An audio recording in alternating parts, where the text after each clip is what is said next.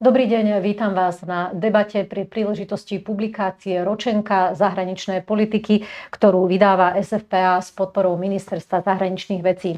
Ročenka každý rok prináša analýzu tých najdôležitejších udalostí, ktoré sa za uplynulý rok udiali v slovenskej zahraničnej politike. Dnes budeme debatovať s vybranými autor, autormi eh, tejto ročenky a ja som veľmi rada, že pozvanie dneska prijali moji kolegovia z SFPA, Tomáš Strážaj, Miroslava Pisklová a politolog Juraj Marušiak. Dobrý deň. A dáma a páni, a minulý rok, ja by som povedala, že veľmi dôležitou udalosťou v rámci zahraničnej politiky bola debata o tom, či sa nám nestratilo zahranično-politické smerovanie, ten konsenzus e, v tom, že Slovensko je súčasťou transatlantických štruktúr, e, ktorý tu bol od roku 98. Moja otázka na vás je, či sa to teraz aj pod vplyvom vojnových udalostí na Ukrajine zmenilo, respektíve či už dnes máme jasno teda v tom, že aké má byť to zahranično-politické ukotvenie Slovenska v rámci, v rámci sveta. Skúsme, pán Strážen.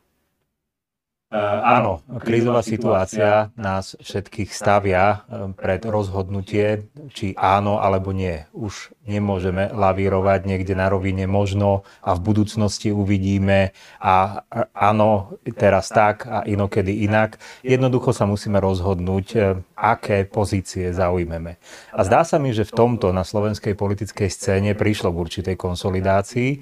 Špeciálne mám na mysli politické strany, ktoré mali, ktoré mali doteraz možno trošku nejasnejší profil zahranično-politický, alebo e, sa nevyjadrovali dostatočne jasne. Tak to by som povedal. Napríklad medzi takéto strany patrí strana Hlas, ktorá pod vplyvom udalosti na Ukrajine, vyvolaných ruskou agresiou, jednoducho zastala pozíciu, ktorá je kompatibilná so stranami vládnej koalície, ktorá zodpoveda zahranično-politickým záujmom Slovenska a ktorá je solidárna s pozíciou e, v Ukrajiny.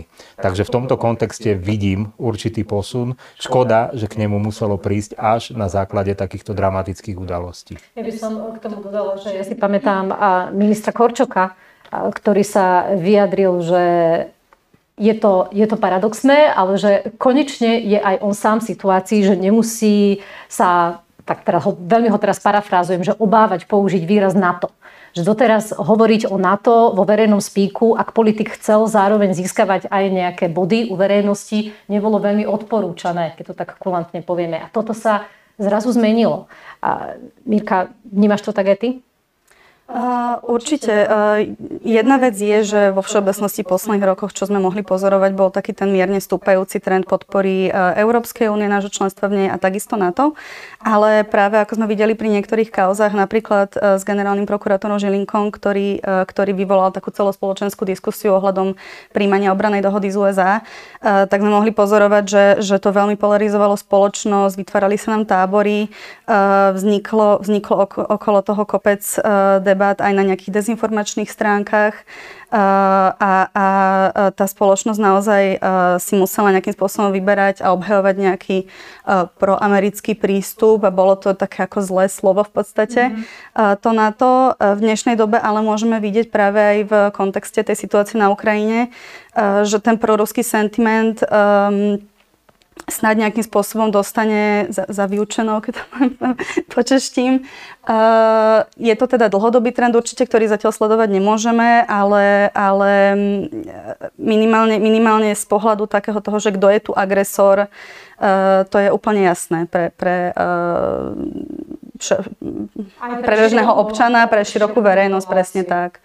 No, neviem, či je to úplne, je to úplne jasné všetkým, pán Marušiak, no, myslíte? No, či je to naozaj úplne jasné všetkým. Ide o to, že um, áno, je treba privítať napríklad aj hlasovanie v Národnej rade e, Slovenskej republiky ohľadom um, agresie Ruskej federácie proti Ukrajine, kde naozaj väčšina uh, poslancov podporila navrhovanú rezolúciu, dokonca aj teda poslanci opozičných strán, čo je teda nielen hlasu, ale aj smeru. aj keď časť e, prominentných poslancov smeru, napríklad teda Ľuboš Blaha alebo ešte niektorí ďalší, sa toho hlasovania nezúčastnili. Je tam proste na tom výpise z hlasovania je nula. A e, otvára sa ale otázka, či nielen v tom, či sme schopní odsúdiť agresiu, pretože tá agresia je tak očividná, že to si vlastne malo kto e, trúfne povedať opak.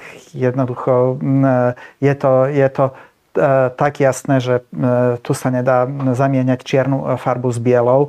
E, ďalšia vec je, ale ako, či budeme schopní naďalej identifikovať, čo bolo vlastne príčinou agresie a to, akým spôsobom tej agresii budeme čeliť. A toto je podstatne vážnejší problém a toto je už teraz výzva, pretože nás určite budú čakať E, veľké e, problémy ekonomického charakteru, aj sociálneho, čo bude vyplývať z rastu cien energetických súrovín a z rastu cien vlastne mm-hmm. prakticky všetkých súrovín. To Takže... Ale keby sme zostali v tomto kontexte toho, zahra... toho, toho jasného ukotvenia zahranično-politickej orientácie Slovenska, neobávate sa, že teraz sme vo fáze, kedy tá vojna je ešte akutná a ešte stále tá spoločnosť prežíva šok z, z toho, čo sa stalo. Nehrozí nám, že postupne to, prirodzene opadne. Ľudia si zvyknú na to, že OK, tak na Ukrajine sa bojuje, aj tie správy v televízii už začnú unavovať. Bohužiaľ, akokoľvek je to hrozné a cynické, čo teraz hovorím, ale tá, tá mentál, to mentálne nastavenie takto funguje tej spoločnosti. Nehrozí nám, že to, čo tu teraz uh, ste sa všetci zhodli, že áno, zomklo to ten, ten zahranično-politický názor slovenskej politickej reprezentácie, tak to zasa môže opadnúť? Tomáš. Myslím si, že je to možné a dokonca pravdepodobné, pretože aj keď sa pozrieme na aktuálne prieskumy niektoré, ktoré hovoria o tom, e, koľko percent obyvateľov považuje za strojcu vlastne tejto e, ruskej agresie voči Ukrajine e, krajiny, západné krajiny na čele so Spojenými štátmi, tak sa dostávame číslu, myslím, 28-30%, čo je v podstate tretina populácie. A to je určite časť populácie, s ktorou bude naďalej pracovať dezinformačná scéna, ktorá je náchylná um, absorbovať informácie, ktoré nie sú založené na reálnych faktoch. A práve pokračovanie takejto krízovej situácie spojenej s ekonomickými problémami alebo sociálnymi problémami, napríklad integrácia utečencov, to je tiež veľký otáznik, s tým Slovensko nemá skúsenosť zatiaľ s takouto situáciou, tak je možné, že bude nahrávať takej eskalácii mm. aj na spoločenskej, aj na politickej úrovni. Takže sme v nejakom medzistupni, kedy vidíme určité upokojenie, ale nie som si istý, či takto budeme pokračovať aj do budúcnosti. Áno, to je určite, ako sa to bude ďalej vyvíjať, je skôr debata na sociológov. My zostaneme v tej zahraničnom politickej oblasti. A Mirka, ty píšeš v tej tvojej časti v rámci ročenky o tom, že Slovensko je krajinou paradoxov pretože podľa Eurobarometra z minulého roka iba 39% ľudí si myslí, že členstvo v Európskej únii je dobrá vec, ale 72% z nich zároveň uznáva, že Slovensko profituje z členstva v Európskej únii. Priznám sa, že tieto čísla aj mne e, vyrazili dých, aj keď ma až tak veľmi neprekvapili, lebo je dlhodobé známe, že, že, že ľudia na Slovensku naraz prežívajú takú kognitívnu haváriu. Mne sa páči veľmi ten termín, keď uvažujú o Európskej únii, že na jednej strane radi nadávajú na Brusel, ale potom, keď sa to rozmienia na drobné, tak, tak by od neho veľmi veľa očakávali. A čím, je, čím je podľa teba tento paradox spôsobený? Ono je to veľmi komplexná otázka určite, ale, ale vidíme to aj v iných prieskumoch, než v spomínanom Eurobarometri, že tie názory občanov sa dokážu, si dokážu do určitej miery protirečiť. Keď sa ich pýtame na nejaké to napríklad prozápadné smerovanie pro EÚ, tak dokáže narastať, dokáže byť akože pozitívny trend, ale zároveň, keď sa ich opýtame na nejaké konkrétne detaily, uh, tak, tak uh, dokážu byť proti nejakej hlbšej integrácii napríklad a tak ďalej. Uh, Myslím si, že tých dôvodov, prečo, e, prečo tie čísla sú takéto, je viacero. E, jeden z nich môže byť taká tá politická komunikácia predošlých vlád, kedy e, bol veľmi často používaný argument toho zlého Bruselu, čo nám všetko diktuje. Na druhej strane, keď boli nejaké úspechy dosiahnuté vďaka inštitúciám Európskej únie, nejaké nové legislatívy, politiky a nejaký pozitívny vývoj nastal aj s dosahom na Slovensko, tak si to tá vláda zvykla privlastniť. Takisto si myslím, že veľmi dôležitým fenoménom sú dezinformácie, ktoré nám výrazne narastajú od takého 2014. by som povedala. Uh, takisto narastá nielen nejaký počet anonimných profilov, uh, dezinformačných web stránok, ale aj ich výtlak v spoločnosti. A, a rozhodne to nerobí dobrotu. Čiže, čiže uh, aj to riešenie tohto problému by malo byť komplexné a zamerať sa na rôzne, rôzne aspekty. Pán Marušek, neodráža tu trošku aj taký problém, že od začiatku sa tu členstvo v Európskej únii promuje primárne cez peniaze, cez to, koľko dostávame. Všade sú tie obrovské banery pri cestách a, a námestiach, že toto postavila Európska únia, ale ľudia už začali byť rezistentní voči tomu. Ale podľa mňa sa veľmi málo hovorí o tom zo strany politických elít, o čom tá Európa je, o nejakých spoločných hodnotách, o tých, o tých mekých veciach, ktoré sú ale podstatné a ktoré pretrvajú aj v okamihu, keď už, bude, keď už nebudeme čistí poberatelia z európskeho rozpočtu, ktorý nevyhnutne prichádza. Určite má to veľký e, vplyv. V podstate od samého začiatku skutočne, ako ste povedali, Európska únia bola vnímaná primárne ako nástroj nejakej takej vnútornej modernizácie, vnútorného rastu ekonomického a nielen ekonomického, ale aj povedzme technologického z hľadiska budovania infraštruktúry a e, nebola ani v predvstupovom období a už vôbec nie v povstupovom období Únia vnímaná aj ako nejaké politické spoločenstvo a už v podstate minimálne ako nejaký nástroj napríklad realizácie zahranično-politických záujmov Slovenskej republiky. Čo, čím sa Slovensko odlišuje napríklad do takých susedov ako je Polsko a Maďarsko, čo je pri, pričom zaujímavé, že teda e, napríklad v Maďarsku aj v Polsku napriek e, veľmi takej antieurópskej retorike tamojších vlád. E, obyvateľstvo si, ktoré tie vlády podporuje vo voľbách, ako tieto, tieto vládne strany tam pravidelne vyťazia, ale udržiava si veľmi vysokú úroveň podpory európskej integrácie.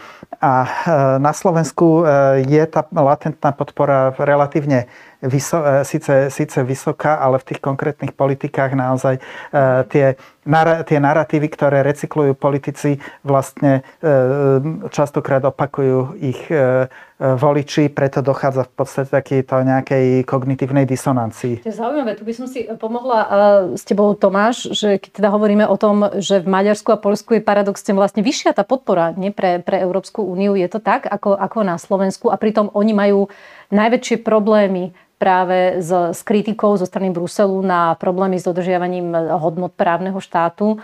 Čím sa to dá vysvetliť? No, dá sa to vysvetliť eh, aj tým, že vlády v obidvoch krajinách eh, de facto mobilizujú podporu svojich voličov aj na iných otázkach. Táto otázka eh, zaradenia sa do euroatlantického priestoru nie je na programe dňa a nie je spochybňovaná ani v Polsku, ani v Maďarsku. To znamená, že v tomto kontexte vidíme určitý súlad s verejnou mienkou, kde tiež obyvateľia sa cítia byť súčasťou západného priestoru. Tam prichádza problém s tým, keď napríklad vláda v Maďarsku deklaruje svoju otvorenosť aj voči e, východnému vektoru, to znamená intenzívnej spolupráci s Čínou a predovšetkým s Ruskou federáciou, ale aj tam tam vidíme, že krízový moment, ktorý nastal po ruskej agresii voči Ukrajine, tak e, nabúral tento koncept e, orientácie smerom na východ v Maďarsku a Maďarsko čelí dosť výraznej izolácii na strane Európskej únie, ale nie len to v rámci regiónu. A dokonca jeho tradičný partner Polsko sa od neho odchýlil práve kvôli tomu privilegovanému postoju Ruskej federácii k Maďarsku a respektíve vice versa. Ja by som to, ja by som to ešte, možno som to nie, nie celkom presne formulovala tú otázku, že mňa zaráža, že krajiny ako je Maďarsko a Polsko, ktoré sú neustále pod kritikou Bruselu, majú vyššiu podporu európskemu členstvu ako Slovensko, že, ktoré nemá takéto problémy. Nemôže to byť súvisieť s tým, že, že Maďari sa napríklad dlhodobo historicky cítia izolovaní v, Európs- v Európe e, jazykovo, od, odtiaľ to pramení a že možno to vnímajú to členstvo v Európskej únii ako nejaké také ukotvenie v nejakom spoločenstve. Poliaci sa zasa dlhodobo cítia najmä bezpečnostne ohrození, tiež sú tam historické danosti zo strany Nemecka a zo strany Ruska. Nemôže to s týmto súvisieť? Isté, že tá odpoveď by bola komplexnejšia. Myslím si stále, že to povedomie súnáležitosti alebo prináležitosti k západu je tam dlhodobého charakteru a reflektuje aj historický vývoj. Na Slovensku na druhej strane dlhodobo absentuje podľa mňa diskusia o tom, čo členstvo v Európskej únii prinieslo Slovensku. Zväčša sa to redukuje na ekonomické benefity, čo teda ako nezdôrazňuje alebo nevystihuje mhm. podstatu celého procesu. Samozrejme, takýto proces neprebieha ani v Maďarsku, ani v Polsku, ale možno to povedomie prináležitosti k západu je tam historicky vyššie a väčšie. Možno to je rozdiel, mm. ale vidíme v súčasnosti, a opäť to je spojené s touto krízou aktuálnou a ruskou agresiou voči Ukrajine, že v Polsku sa začala celkom intenzívna debata, ako ešte viac prehlbiť integráciu do EÚ a seriózna debata sa začala o možnosti prijatia eura ako ďalšej bezpečnostnej garancie a kotvy Polska v európskych štruktúrach. Takže... To, to je zaujímavý moment. Ja som to aj v Česku inak zachytila. Neviem, či teda aj, aj vy, ale myslím, že aj v Česku to isté, že ale zatiaľ samozrejme len v takej rovine, že, že je to možné ako ešte hlbšia forma integrácie. Pán Marušek, vy ste v rámci ročenky riešili text o východnom partnerstve Európskej únie. Tam je nepochybne najdôležitejšou udalosťou to, že nielen Ukrajina, ale veľmi rýchlo aj Gruzinsko a Moldavsko teraz požiadali v marci o členstvo v Európskej únii. O tom, aké sú šance Ukrajiny vstúpiť do Európskej únie, to bolo už v rámci nejakej zrýchlenej procedúry, sme už hovorili veľa. Preto by som, e, skôr ma zaujímalo, že podľa vás sú tieto dve krajiny, teda Gruzinsko a Moldavsko, lepšie možno pripravené, alebo sú ich šance lepšie na vstup do Európskej únie ako Ukrajiny, ktorá je násobne, násobne väčšou krajinou a bohužiaľ pod vplyvom vojny aj s komplikovanejšou situáciou. Poviem tak, že zatiaľ som si nevšimol, že by e, táto otázka Moldavska a Gruzinska nejako vystúpila z e, ukrajinského tieňa. Aj Európska únia je naozaj v súčasnosti v podstate tak e, e, vyťažená vlastne riešením ukrajinskej otázky a riešením otázky vzťahov s Ruskom, aj čo sa týka napríklad toho ruského ultimáta ohľadom dodávok energetických súrovín, že e, zrejme naozaj na to jednoducho nezostáva momentálne priestor. Tieto krajiny sú, akože Gruzinsko aj Moldavsko, vo veľmi e, vážnej situácii, pretože na jednej strane sú, e, sa obávajú, že budú ďalšími cieľmi ruskej agresie E, však konkrétne Gruzinsko vlastne má na svojom území ruské vojska a de facto aj e, Moldavsko. A ich spoločnosti sú e, z hľadiska vzťahu k Ruskej federácii rozdelené. To, tiež je, to je tiež je ďalšia dimenzia. A napríklad v prípade Moldavska naozaj by je ohrozená existencia Moldavska ako štátu, čiže tie e, čeli, čeli Moldavsko vlastne reálne aj humanitárnej katastrofe kvôli prílevu utečencov z Ukrajiny. E, takže e, myslím si, že e, zatiaľ táto otázka naozaj, naozaj na stole nie je. Oni, si, oni vlastne nastolili otázku svojho členstva v Únii ako nejakej takej možnej poistky pred ruskou agresiou. Je faktom, že vlastne najmä starí členovia Európskej únie a konkrétne niektoré krajiny z tej, z tých tzv, z tej skupiny tzv. šetrných, ako konkrétne napríklad Holandsko, Holandsko. oni sú oni e, nie sú ochotní napríklad financovať otázku obrany, bezpečnostné otázky aj v súvislosti s Ukrajinou a predpokladám, že ani nie s e, krajinami ako je Moldavsko a Gruzinsko. Čiže e, tu Európska únia stále nejako nie je schopná prekonať tú svoju únavu z rozšírenia. Tu samozrejme, aj keby by nejakým spôsobom rozhodli o, o tom, že by prijali tieto prihlášky a druhá vec je, e, akým spôsobom tá prihláška bude e, implementovaná. To ja myslím, že tak ako bola, sa našli mimoriadne spôsoby pre riešenie tejto asociačnej dohody Ukrajina Európska únia, to znamená jej rozdelenie na tú politickú a ekonomickú časť, teda zóna, zóny voľného obchodu, tak takisto je možné aj na úrovni Európskej únie by bolo možné, mm-hmm. keď bude na to politická vôľa, urobiť, rie, také, stiahnuť k takému riešeniu ad hoc, ktoré umožní nejakú postupnú implementáciu tej perspektívy Jasne. členstva, lebo uh, tu nejde o to, o to, že by boli okamžite prijaté do Európskej únie, to je jednoducho ani procedúry Európskej únie, ani proste demokratický charakter členských štátov toto E, toto neumožňujú. Ani by to nebolo vhodné napokon, pretože tá krajina a jej vnútorný trh sa musí pripraviť na to členstvo, aby bolo... To by bolo možno aj pre nich e, v podstate katastrofou, hej, aj z hľadiska migrácie obyvateľstva, že by zrazu prišli v podstate možno väčšinu ekonomicky aktívneho obyvateľstva, keď by sa otvoril napríklad európsky trh práce takto. Ups, tak tam ja si dovolím nesúhlasiť, lebo pamätám sa, že toto isté sa predpokladalo aj o nás, o, o Slovensku a Česku, že, že okamžite, keď sa otvoria hranice, tak polovica národa utečie do Rakúska a nestalo sa to. No áno, ale len boli zavedené prechodné obdobia. A v, napríklad Polsko, e, vieme, že e, koľko ľudí z Polska veľmi rýchlo odišlo do, do, do, Franc- do, Anglicka, do Veľkej Británie, Veľkej na, na ostrovy, na, najmä, na, najmä na ostrovy. Tam e, akože v danom, v danom kontexte to bolo pre Polsko v podstate ako istou spásou, ako riešenie problém, čo sa týka riešenia problému nezamestnanosti. Ale, áno, áno, ale, to bol odliv Áno, lenže my tu už prežívame v našom regióne, máme proste už úplne inú e, dimenziu krízy, migračnej krízy, ale v podstate krízy, ktorá vyplýva vlastne z odchodu ekonomicky aktívneho a obyvateľstva, mm-hmm. z odchodu mladých e, z odchodu mladých ľudí a toto je už oveľa, toto, toto je už teraz e, náš problém. Jasné. E, Ministerstvo zahraničných vecí minulý rok robilo roadshow, my sme EÚ, v rámci ktorej robil sa aj prieskum a tam tiež vyšli veľmi zaujímavé čísla. 41% respondentov si želá, aby kompetencie Európskej únie zostali také, aké sú.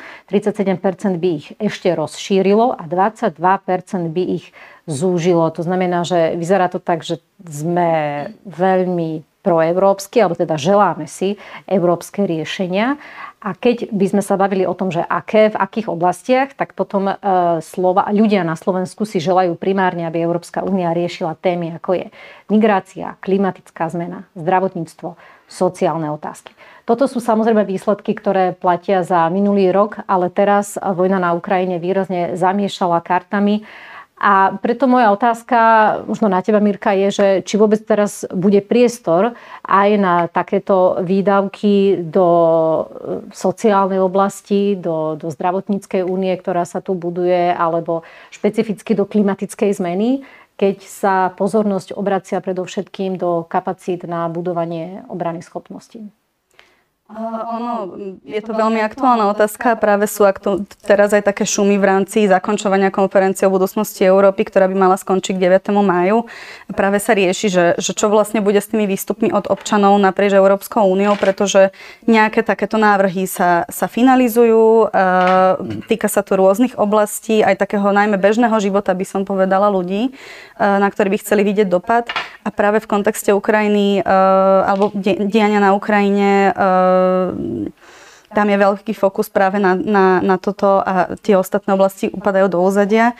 Ehm, ja si ale myslím, že, že ehm, v rámci aj nejakej solidarity, ktorú Európska únia prejavuje momentálne voči Ukrajine, v rámci toho, že, sa, že to bude téma na ďalšie, na ďalšie roky, nebude to jedinou témou. Tak ako sme videli počas covidu, že covid zatienil taký ten bežný život a, a možno oddialil rôzne tvorbu rôznych politík a reforiem v rámci Európskej únie, eh, tak dialo sa aj niečo iné. Čiže myslím si, že aj v kontexte tej vojny na Ukrajine eh, to neskončí, ten bežný život a, a, a bude, bude sa diať nejaký posun aj v iných oblastiach.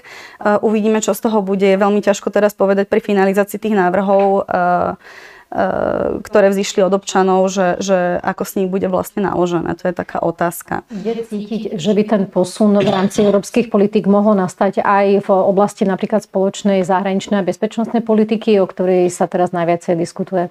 Áno. Uh, ono bolo na jednu vec tá vojna na Ukrajine, je to blbé tak povedať, ale bola dobrá, pretože nám ukázala, že Európska únia je schopná rýchlo konať aj v oblasti spoločnej zahraničnej bezpečnostnej politiky, ktorá bola inak dekády ako v podstate skostnatená. Bol tam pomalý posun, veľmi dlho trvalo, kým sa, kým sa členské štáty na niečom poriadnom dohodli, pretože jednoducho sa jedná o veľmi citlivú agendu pre každú, každú krajinu, každý členský štát, keď sa, keď sa to týka ich suverenity, bezpečnosti, obrany. A myslím si, že momentálne vidíme, že sa, že sa s tým dá hýbať aj rýchlejšie.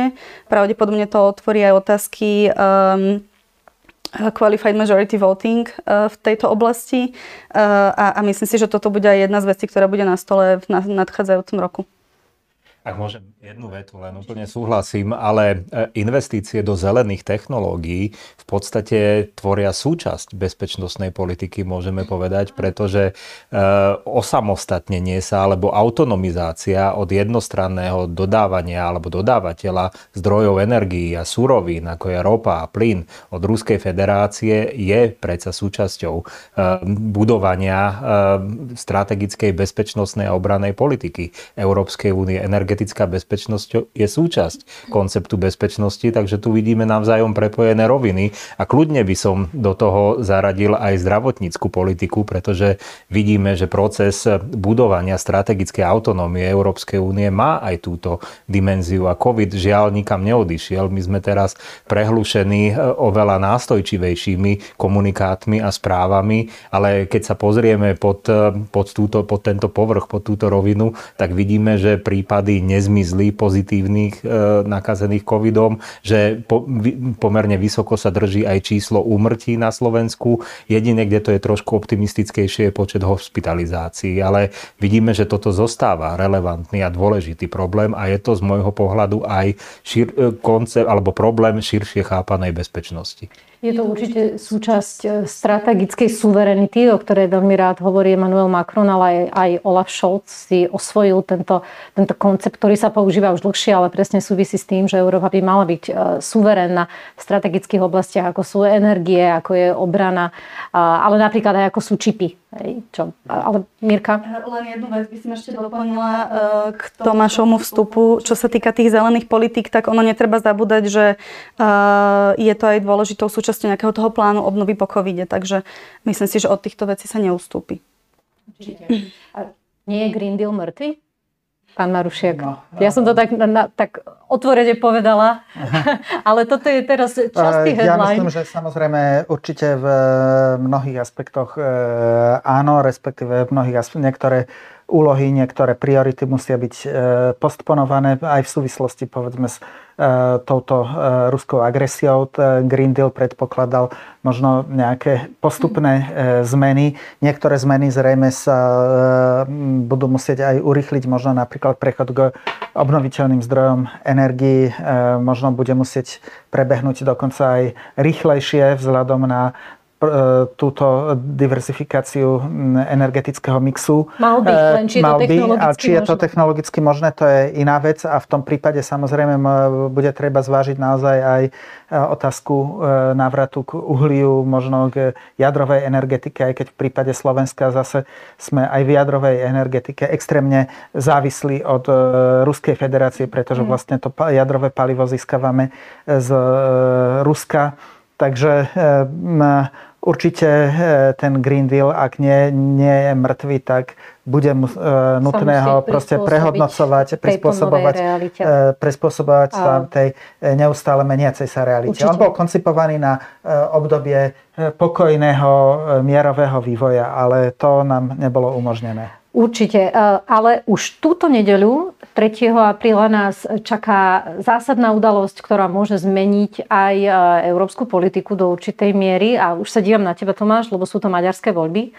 A tam ale e, vyvstávajú aj také hlasy, ktoré sú podľa mňa celkom relevantné, že do akej miery bude aj v prípade možnej Orbánovej porážky ktorú tu teraz nechcem veštiť, lebo naozaj nikto z nás nevie, akým spôsobom tie voľby môžu skončiť. Ale teda, ak by sme predpokladali, že by Orbán vyhr- prehral, tak tá krajina je tak obsadená Orbánovými ľuďmi cez všetky inštitúcie, médiá, súdni, súdy a tak ďalej a tak ďalej, že podľa niektorých názorov by bolo až naozaj na hranici ústavných možností nejako rýchlo urobiť obnovu v tej, v tej krajine.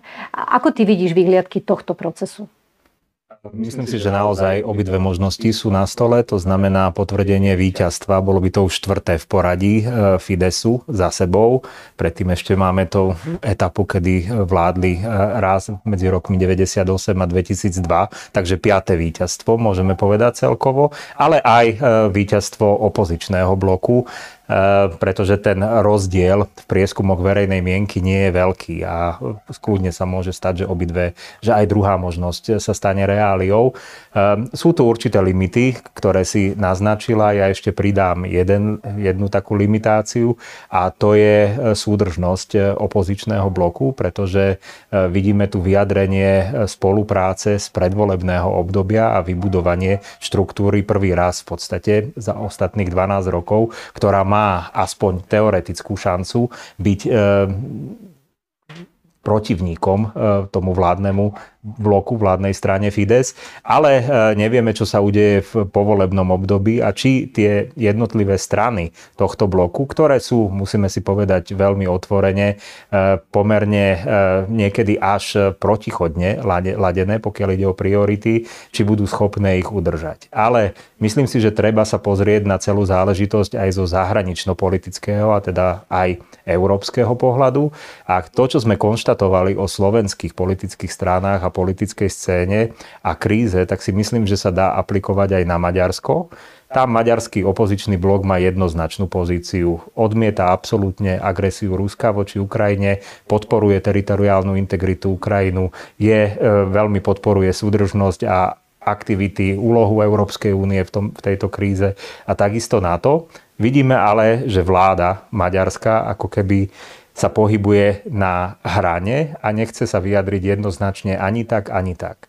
No len táto pozícia, opakujem to, čo sme hovorili o slovenských politických stranách, môžeme aplikovať aj na maďarskú vládu, z môjho pohľadu nie je udržateľná z dlhodobého hľadiska.